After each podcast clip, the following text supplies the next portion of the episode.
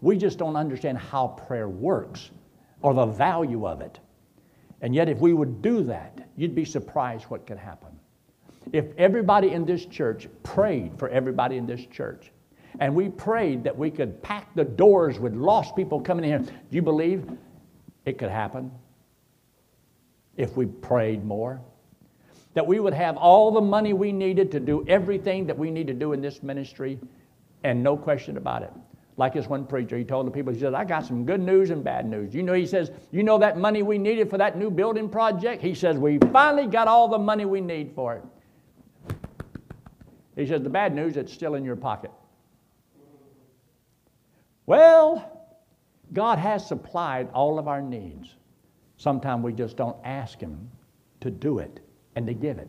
He says, You have not because you, you ask not. It's not that He couldn't have done it and wouldn't have done it but you didn't ask. God does not force His will upon us.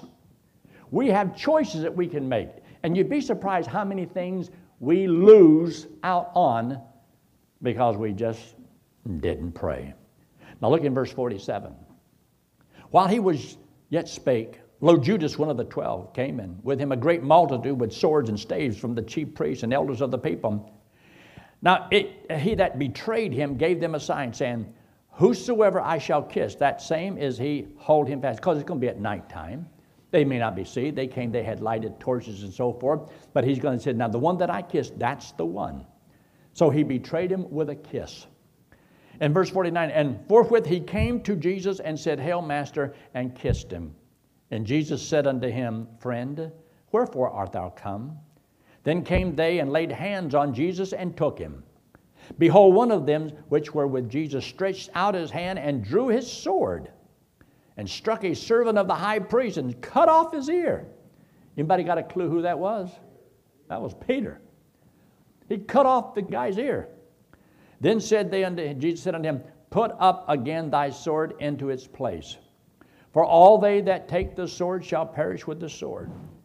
Uh, do you know what he did? Eh, he got picked up the ear and put it back on his head. Now, would you like to arrest the man that could take an ear that's been cut off and put it back? Yeah, there, he got power that I don't have. I'd be very slow and careful of doing something to a guy that got power that I don't have. Anyway, in verse 53, he says, Thinkest thou that I cannot now pray to my Father?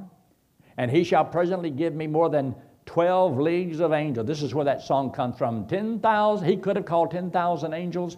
Well, this is where that verse comes from. Verse 54 But how then shall the scripture be fulfilled? That thus it must be. But if I was to ask God to intervene to keep me from being taken, then how is the scripture going to be fulfilled?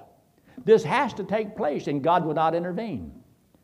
God had to let the people do what Scripture says this is what they're going to do. So sometimes, see, God doesn't stop the people from doing, and He could have altered it, He could have changed it, but it would have defied the Scriptures, and the Old Testament Scriptures must be fulfilled because the Bible says when Jesus came, He would fulfill all prophecy, and He does. See there in verse 55? In the same hour said Jesus to the multitudes, Are you come out as against a thief with swords and staves for to take me? I sat daily with you teaching in the temple, and you laid no hand on me. But all this was done that the scripture of the prophets might be fulfilled. Then all the disciples forsook him and fled. They all did. Not just Peter denied him, they all forsook him. They all fled. And he says there in verse 57 And they that had laid hold on Jesus led him away to Caiaphas the high priest. So you know now, this is going to take place early that evening when they got a hold of him, but it was early in the morning. Jesus is brought before Caiaphas, and Caiaphas is the high priest of the Sanhedrin. And he's condemned and he's mocked. They made fun of him. And then you find out that the Sanhedrin, well, they, they took Jesus and they took him to Pilate. Well, Pilate examined him and said, There's nothing wrong that I can see that's worthy of death. So Pilate, what did he do? Well, he sent him to Herod. And Herod and Pilate didn't like each other, but now they have a common denominator. They agreed with each other. They became friends for a night. And so Herod sent him back to the Pilate. And oh, all these things were happening. And so then Jesus is crowned with thorns and he's mocked. Then you have the suicide of Judas. And then he was led forth to be crucified. But notice what he says up there in verse 58. But Peter followed him afar off from the high priest's palace, went in and sat with the servants. You see those last few words? To see the end. Coming to the end, see what's going to happen. And when he saw the coming to the end, now remember, this is the fearless one. This is the old brave one, one that will not be offended, one that I'll never forsake you. And I'll, well, he had the talking part done. And then, so what were they trying to do? Find some witnesses against Jesus. They had to have a reason to bring him to Pilate so that Pilate would condemn him. Well, now they're trying to find some witnesses, but they couldn't find anybody because nobody could come up with any real reasons. Finally, two guys came up and says, I heard him say. But what he said wasn't a lie, it was the truth. Jesus had made the statement in John chapter 2 destroy this temple and I'll raise it again in three days. And he also claimed to be the Son of God. So you notice down here in verse 61, and they said, these two false witnesses, this fellow said, I am able to destroy the temple of God and to bring it in three days. Well, he was talking about his body. They thought he was talking about the temple there. They said it took 46 years in building this temple. Well, Jesus was talking about his body, but what Jesus said was the truth. So, what they were testifying to was the truth, but they were talking about the temple that was standing, and Jesus was talking about his body that was the temple. Anyway, in verse 62, and the high priest arose and said unto him, Answerest thou nothing? What is it which these witnesses against thee? But notice in verse 62, but Jesus held his peace. Now, these, Jesus holding his peace and didn't say, Remember, as it says in the book of uh, Isaiah 53, he was led as a sheep to the slaughter. He opened not his mouth. That means in his defense. He didn't try to defend himself. When they would say something, he said, You said it. Thou sayest it. But he never came out with something in defense of himself. So he says here in verse 63 Jesus held his peace. And the high priest answered and said unto him, I adjure thee by the living God that thou tell us whether thou be the Christ, the Son of God. Tell us, are you the Christ? Point blank. Mince no words. Boom, right between the eyes. Good question. Art thou the Christ, the Son of God? And Jesus said unto him, That thou hast said. Nevertheless, I say unto you, in other words, you, what you said, you, you just said it. That's what you said. He didn't deny it. Then he says also, Nevertheless, I say unto you, hereafter shall ye see the Son of Man sitting on the right hand of power and coming in the clouds of heaven.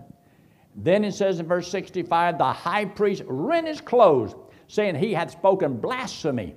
What further need have we of witnesses? Behold, now ye have heard his blasphemy. Jesus Christ claimed to be the Son of God. Point blank. And they said that's blasphemy. So they have reasons now because under the law he was to be killed.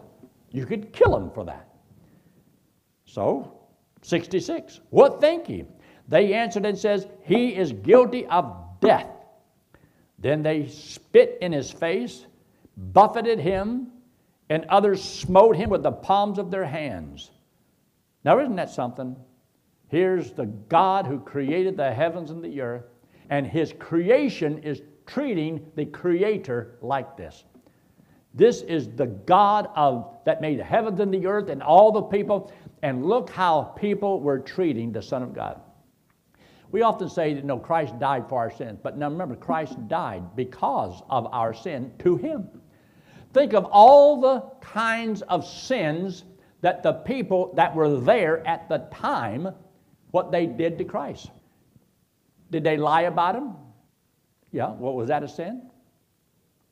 Did they smite him? Yes. That's a sin.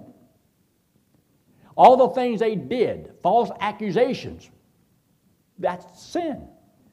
If they literally took his life, to an innocent man. That was wrong. That's a sin.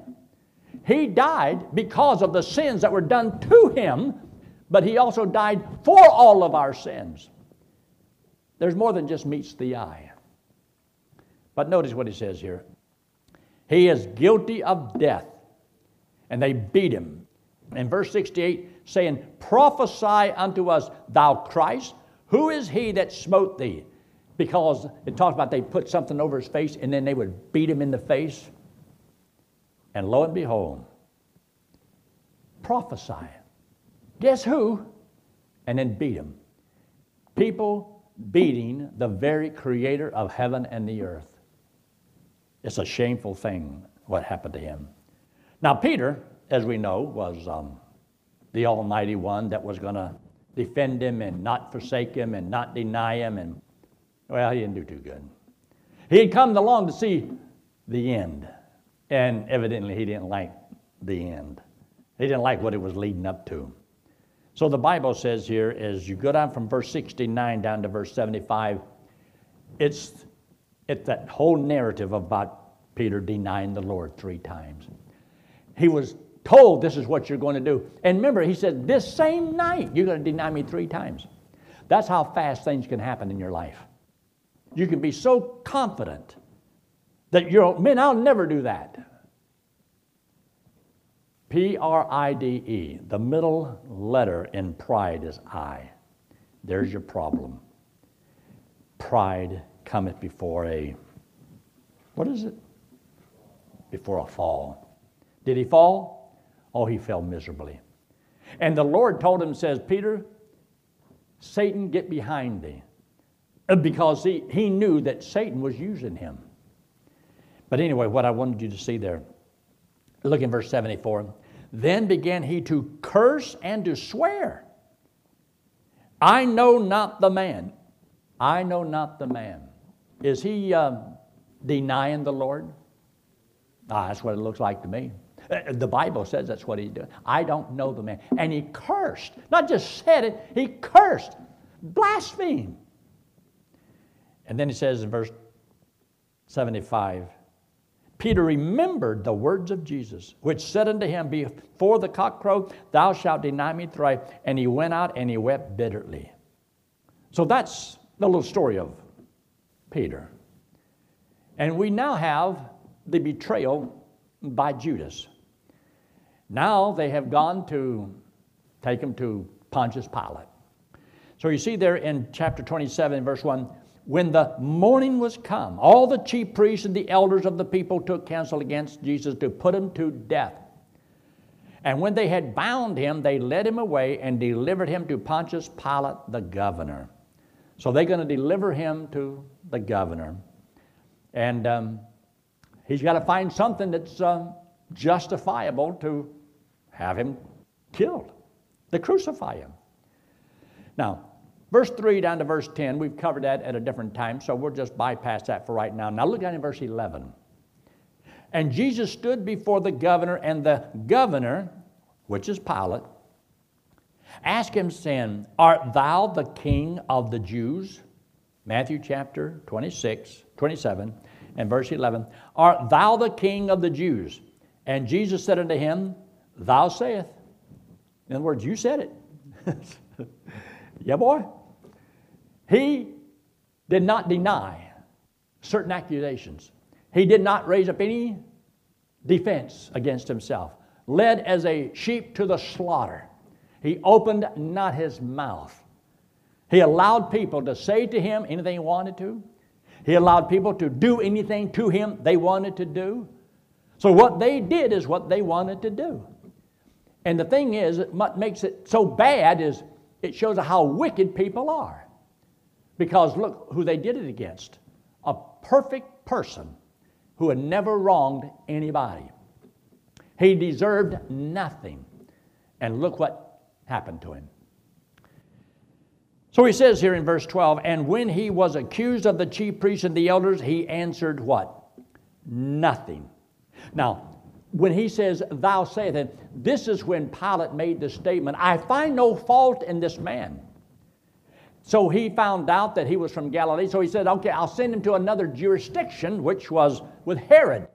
So he sent him to Herod, and Herod happened to be in Jerusalem at this time. So he took him to Herod. Herod then interrogates him and couldn't get anywhere with him. He said, I find no fault in this man.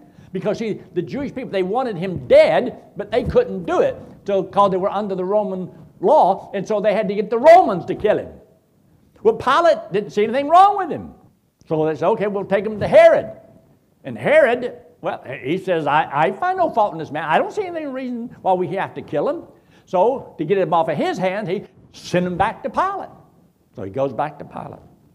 But that takes place right after verse 11, that little uh, excursion. But you don't read it here, but it is in the other scriptures, like in the book of Luke, chapter 23, and uh, verse 7, and also in verse 11, and it talks about uh, Herod. That little excursion there. Now look at verse 12. Look at verse 12. When he was accused of the chief priests and elders, he answered nothing. Then said Pilate unto him, Hearest thou not how many things they witness against thee? Now, this is the second time they've come back to Pilate here. Don't you hear what they're saying? Don't you have any defense? Speak up, man. Tell us. Are you guilty or not? And he answered them never a word. See that in verse 14? He did not answer them a word, insomuch that the governor marveled greatly. So now, what am I going to do with this man? Verse 15 Now at the feast, the governor was wont to release unto the people a prisoner, whom they would. And they had then a notable prisoner called Barabbas. You ever heard of Barabbas? Therefore, when they were gathered together, Pilate said unto them, Whom will ye that I release unto you, Barabbas or Jesus Christ, of which is called Christ? Jesus, who is called Christ. Here you've got a man that is a notable thief, and you have the perfect man who's never done anything wrong, but he claimed to be God. He says, Destroy this temple, and I'll raise it in three days. We got to kill this guy. This man over here, he's only a thief, and you're going to set one free. Does that show you that the multitude is not always right? That people don't always make the right decisions? They're not always as wise as they think they are. You know, in the book of 1 Corinthians in chapter 2, it says, If the princes of this world were so smart, why did they crucify the Lord of glory? It shows you how foolish and blind and stupid people of the world are without Christ. But anyway, as we move right along here, notice what it says here in verse 18 For he knew that for envy they had delivered him. They were envious and jealous of Jesus because most of the common people heard him gladly and they would make statements We never heard a man speak like this man. This man speaks with authority. Jesus was God. He was the only one. Think of all the history of mankind upon him. No one's ever claimed to do the thing that he did. And he didn't have to claim it, people wrote it about him that he could walk on water. Have you tried that lately? Now, if the lake's frozen, I'd try it. But he walked on water.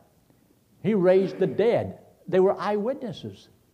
He could make a dumb person speak, and a blind man see, and a deaf man to hear.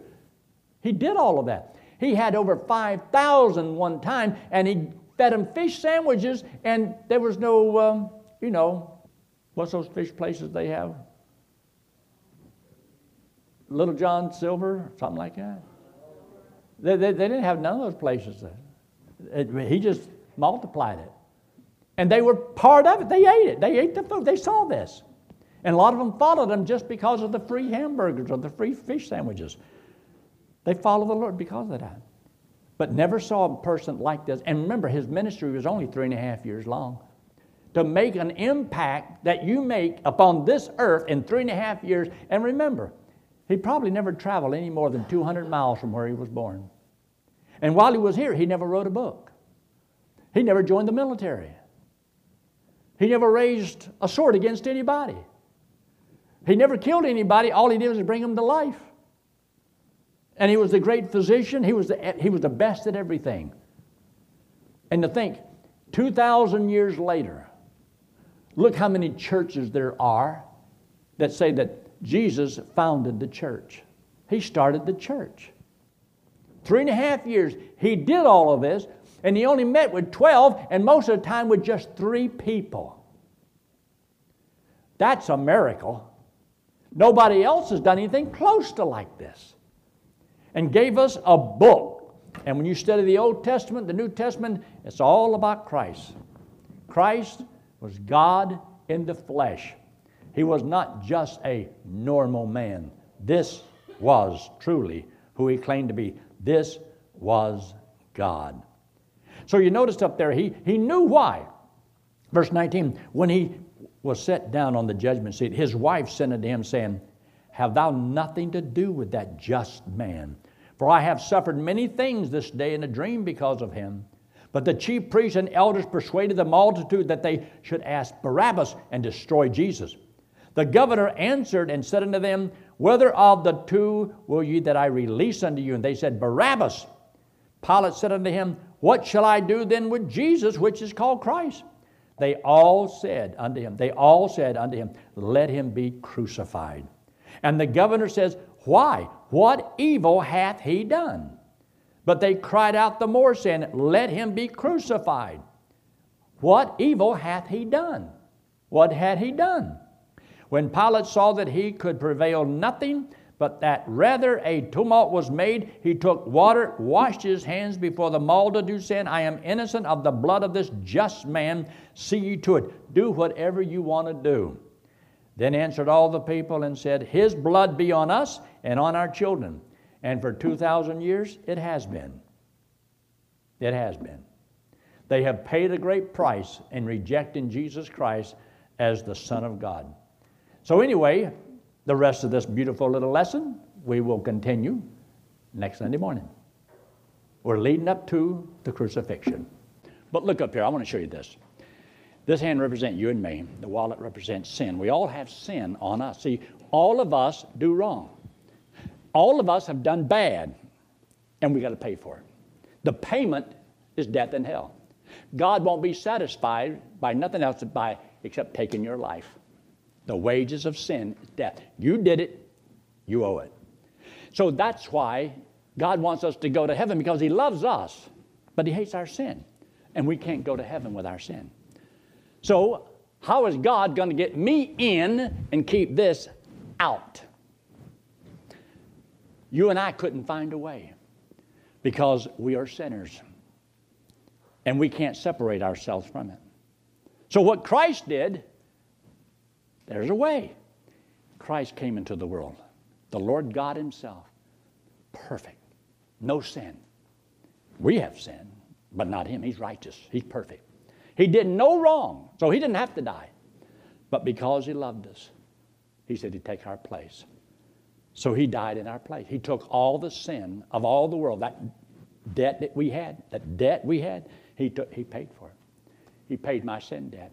Came back from the dead and he said that if I would believe that he did it for me, he would put the payment he made to my account. I go to heaven what he did. I didn't earn it. I don't deserve it. I'm a sinner. So are you. We're all sinners. Everybody in the whole world.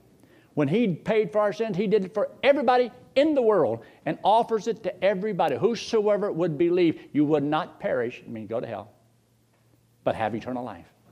So that's why I can't go to hell, because he says, if I believe it, I shall not perish. Means I can't go to hell. Why can't I go to hell? Because he says I can't go to hell. Why? Because I believe it. Either you believe it or you don't believe it. I don't have any sins to pay for. He, he paid for my sins. That's why the most five powerful words in the whole Word of God is Christ died for my sins.